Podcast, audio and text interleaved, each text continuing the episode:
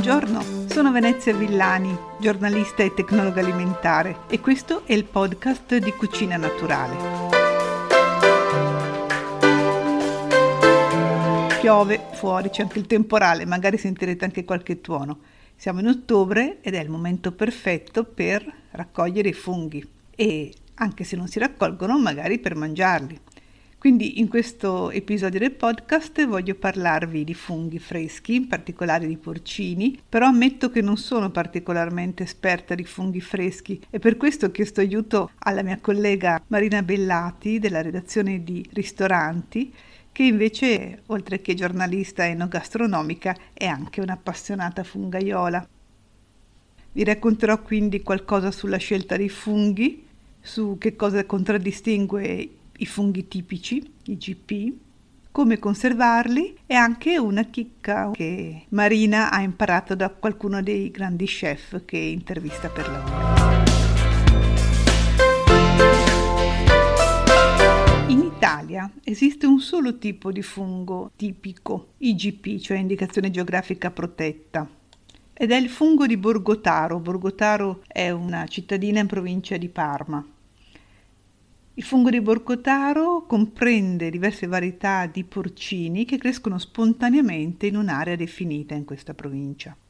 Sono quindi funghi anche leggermente diversi, non è fondamentale nel caso dei porcini il colore più o meno chiaro, più o meno scuro, però i funghi che vengono poi confezionati e venduti come fungo di Borgotaro e GP devono seguire un disciplinare e quindi hanno dei requisiti di qualità garantiti. Chiaramente vengono venduti confezionati, quindi non ci può essere un fungo IGP venduto sfuso sul bancone del mercato. Anche le dimensioni non sono un elemento fondamentale di qualità, è più importante che il porcino sia più possibile integro, fresco e non troppo molle perché a quel punto è un segno di, di, scarsa freschezza e soprattutto profumato perché è proprio il profumo che deve essere senza difetto la parte più preziosa dei porcini. Se trovate qualche buchino nei funghi è normale perché non piacciono solo a noi, cioè piacciono anche ai caprioli e ai cinghiali, ma quelli penso che non, nessuno li può vedere perché se li saranno già mangiati, ma anche insetti che possono provocare dei piccoli danni sulla superficie del fungo. Lo stesso disciplinare IGP ammette un 20% di superficie leggermente rovinata, per cui è proprio una cosa normale.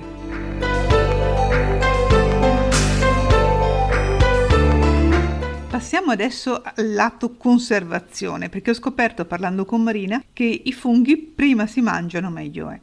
Devono essere più possibile freschi, per questo vanno cucinati il prima possibile. Piuttosto li si cucinano e si conservano in un contenitore in frigorifero per mangiarli poi quando sarà, ma se non c'è modo di cucinarli subito, allora a quel punto conviene congelarli congelarli già tagliati nel modo che servirà per la ricetta che si ha in mente di fare, in modo che poi quando sarà il momento di cucinarli si possono utilizzare congelati mettendoli direttamente nella padella, nella pentola, senza farli scongelare.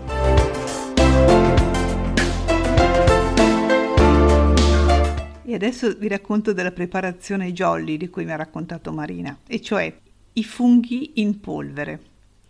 Per ottenerli bisogna tagliare a fette i funghi magari si possono anche usare quelli meno belli, insomma, o già un po' rovinati, e poi vanno messi in forno a 60-70 gradi per alcune ore fino a quando non sono completamente secchi. A quel punto si fanno leggermente raffreddare e poi dopo si tritano in un tritatutto e vanno poi riposti in un contenitore, in un barattolino ben chiuso in modo che non riprendano l'umidità che hanno perso e conservati in frigorifero o in freezer.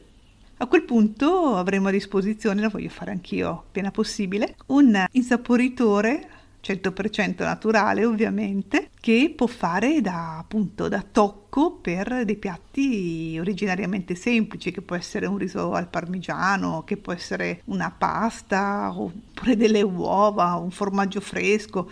Mi immagino già di usarla in mille modi questa polvere di fungo.